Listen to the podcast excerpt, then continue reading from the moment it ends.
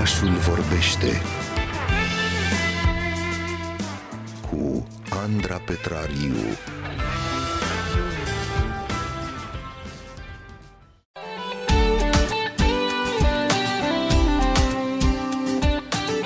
Bună ziua, Alex Nedea sunt. Cred că vă sună cunoscută această introducere nu doar din anchetele pe care le face la publicația Recorder, ci și din meme-urile care circă cu, circulă cu mândrie pe internet.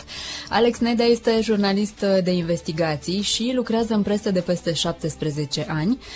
El mărturise, mărturisea în urmă cu ceva vreme că cetățeanul Alex Nedea, nu ar vrea să trăiască în țara nenorocirilor pe care le descoperă jurnalistul Alex Nedea, dar cu toate acestea trăiește și uh, contribuie prin uh, munca sa la o Românie mai empatică și mai conștientă de nenorocirile sale.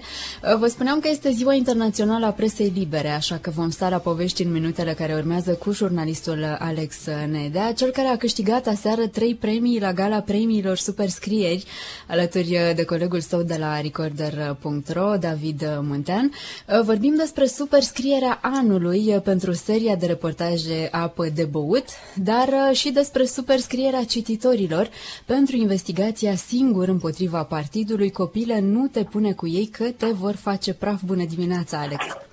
Bună dimineața! În primul rând, multe felicitări uh, din partea noastră pentru tot efortul uh, depus de tine și de echipa Recorder pentru a realiza toate aceste investigații uh, și pentru premiile pe care le-ai obținut. Spuneam că sunt trei la număr, dar m-aș opri deocamdată la cel din partea publicului. Le-aș spune ascultătorilor noștri că din 39 de materiale de presă nominalizate, ancheta voastră a câștigat. Alex, ai simțit și până la câștigarea acestui premiu toată această empatie a cititorilor cu subiectele și cu personajele anchetelor tale? Da, uh, absolut. Chiar vorbeam uh, acum câteva minute cu colegii mei de la Recorder și spuneam că în, în urmă cu 5, 6, 7 ani, când nu exista, nu exista posibilitatea să, să faci o redacție online uh, de o asemenea amploare, cum am reușit noi să facem la, la Recorder. Poveste, o poveste de genul uh, Ianculescu, Ovidiu Ianculescu, inginerul de la apele române înlocuit pentru a face loc unei, unei pile de partid, uh, nu ar fi avut uh, un asemenea impact și mm, chiar nici, nici, nici profesioniștii din sistem nu cred că aveau cu o atât de mare tragere de inimă să vină în fața presei, să, să se pună în, Uh, să se pună de acord medișul sistemului și să vorbească despre ce au pățit la locul de muncă pentru că se puneau cu partidul, nu așa? Uh, și atunci, uh, într-adevăr, reacția oamenilor a fost uluitoare um, de imediat după ce noi am publicat și s-a ajuns până acolo încât oamenii pur și simplu au spamat pagina de Facebook al, a președintelui țării Uh, spunându-i să ia, o, să, să ia o poziție în acest caz și președintele a fost nevoit să, să, să facă o declarație pe această temă. Ce, așa ceva nu prea se întâmplă în, în presa convențională. Crezi că acest uh, premiu îi va aduce mm, și lui uh, și domnului Ianculescu puțină alinare pentru toată această situație prin care a fost nevoit să treacă? Da, e greu să găsești o alinare potrivită pentru, pentru Ovidiu.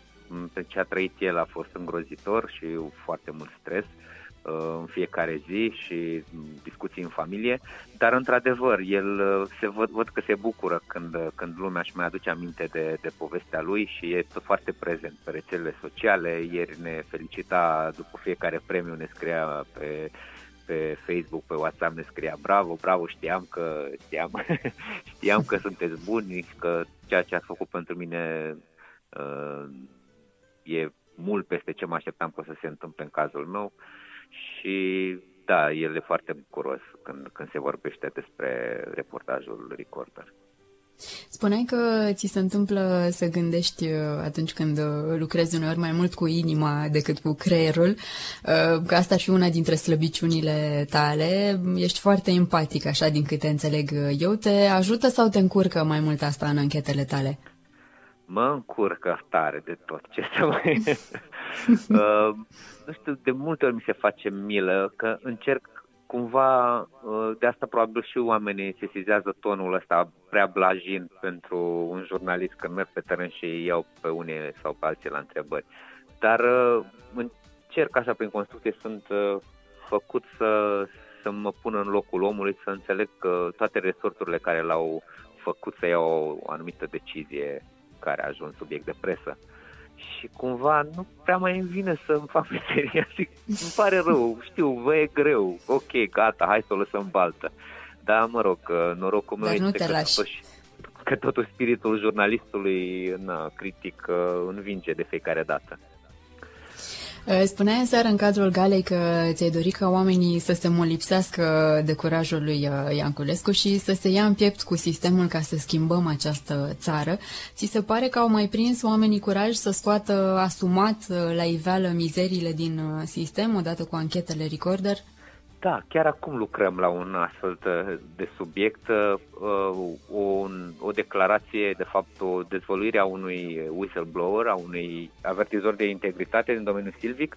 Urmează să publicăm în câteva ore un uh, domn care, care ne-a povestit uh, cu subiect și predicat cum se luau deciziile de înlocuire prin șantaj a directorilor silvici din țară, uh, cum se luau chiar în biroul uh, unui secretar de stat Abia așteptăm să, să urmărim da, iar uh, această declarația, anchetă. acest subiect ar fi fost imposibil fără exemplul lui uh, Ilie Covric, directorul de la Direcția Silvică Mure și exemplul lui uh, Ovidiu Anculescu, care au ieșit în față și au vorbit cu Recorder. Cel care ne-a, ne-a dat uh, interviul acesta pe care urmează să-l vedeți pe Recorder în câteva ore, uh, ne-a mărturisit. Dacă nu, vedeam că și alții prind curaj și că alții au făcut uh, pasul ăsta înaintea înaintea mea nu aș fi venit niciodată uh, la voi. Dar uh, am văzut că se poate, că se schimbă lucrurile dacă vorbești și cred că pentru mine e o onoare să ajung un avertizor de integritate.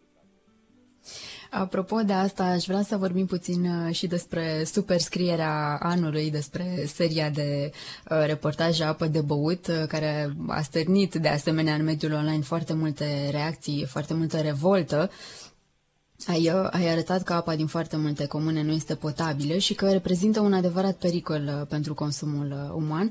Cum a fost, Alex, să stai față în față cu astfel de informații, cu astfel de personaje desprinse așa uneori parcă da. din filmele SF și să vezi cu ochii tăi că statul român, așa cum spuneai tu, închide practic ochii și contribuie la otrăvirea cetățenilor săi?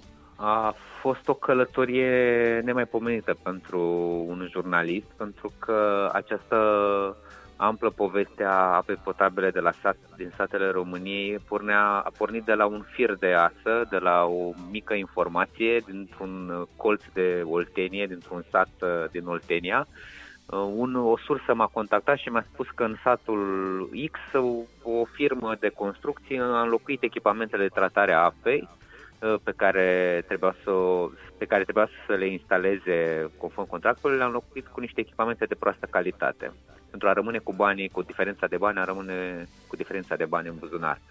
Părea un subiect mic și neinteresant pentru o redacție națională, cum este Recorder, dar am, era un fir de asta de care am tras de curiozitate și am tot tras și am tot tras și am tot tras, până când, după 6-7 luni, aveam deja un dita mai chemul în redacție cu un fenomen absolut uh, îngrozitor firme de construcții care uh, deliberat fură uh, la lucrările de aducțiune de apă din statele României, lăsând în urmă niște instalații cu apă nepotabilă pe care o consumă bătrânii, copiii, persoanele bolnave, fără să știe că este nepotabilă. Ascultam uh, ce povesteai acum uh, și mă gândeam că spuneai tu la un moment dat că poezia te-a făcut să intri în, uh, în presă și asta e în sine, de altfel, parcă o poezie. Și mă gândeam să te întreb, îți vezi uneori investigațiile ca pe niște poeme, așa, poezii ale realității lumii? Da, din păcate foarte multă metaforă în mizeria din România găsesc. Da, putem să zicem că e și o poezie. Din păcate nu prea există Um, prin multe țări poezii atât de reale ca în România. Da. Știu că spuneai că jurnalismul de investigație te-a ales uh, pur și simplu, dar uh, la un nivel așa foarte egoist, uh, ce te face pe tine să continui să faci investigații? să fiu sincer, curiozitatea. Tot zic că, mamă, băiatul ăsta e super curajos, uite cum poate să se ia în piept el cu monștrii ăștia și așa mai departe. Și, dar, de fapt, nu, curaj, nu, nu curajul mă îndeamnă să fac tot ceea ce fac, ci pur și simplu o curiozitate nebună cu care m-am născut și tot timpul când aflu câte ceva, sunt foarte interesat să văd cum continuă povestea și de asta mă duc tot timpul cu capul înainte, uneori inconștient, într-o, și mă pun într-o, într-o poveste sau în alta. E, e acolo și un soi de adrenalină, și, nu? Este și adrenalină, bineînțeles. Uh, este și puțin uh, în simț civic, să zicem, pentru că na, fiecare își dorește să aibă o viață plină de sens și să, să dea sens comunității în care trăiește și simt că prin meseria asta uh, contribui foarte mult la, la binele comun, să zicem așa. Poate sunt puțin prea uh, puțin modest, puțin prea puțin modest, dar uh, asta simt. Scria despre tine Andrei Crăciun că Nedea vorbește în continuu, uh, dar că este un ziarist cum nu sunt mulți în România, poate că de fapt cum nu mai este niciunul. Uh, cum este acum pentru tine să fii atât de popular uh, și de cool, pentru că așa se spune despre Alex Nedea că este un jurnalist foarte cool, pentru că atunci când a intrat în presă, jurnaliștii erau considerați, cum spuneai tu, șpăgari, mâncători de cadavre, căutători de senzațional și așa mai departe. Da, este fenomenal că, că trăiesc uh, perioada în care percepția unei întregi Bresle se modifică la nivelul generației tinere, pentru că vorbim de generația mimurilor de pe Facebook, în care uh, deodată meseria de jurnalist devine foarte cool, apar mimuri cu recorder uh, și răufăcători alergând îngroziți că intră pe ușă un cameraman și un reporter de la recorder. adică devine deodată foarte cool să faci meseria asta și n-a fost tot timpul așa, știm foarte bine. Și acum există o părere foarte larg răspândită că meseria de jurnalist e undeva uh, mult mai jos decât cea de prostituată. Dar uh, mă O foarte mare lipsă să... de încredere. Foarte mare lipsă de încredere, așa este.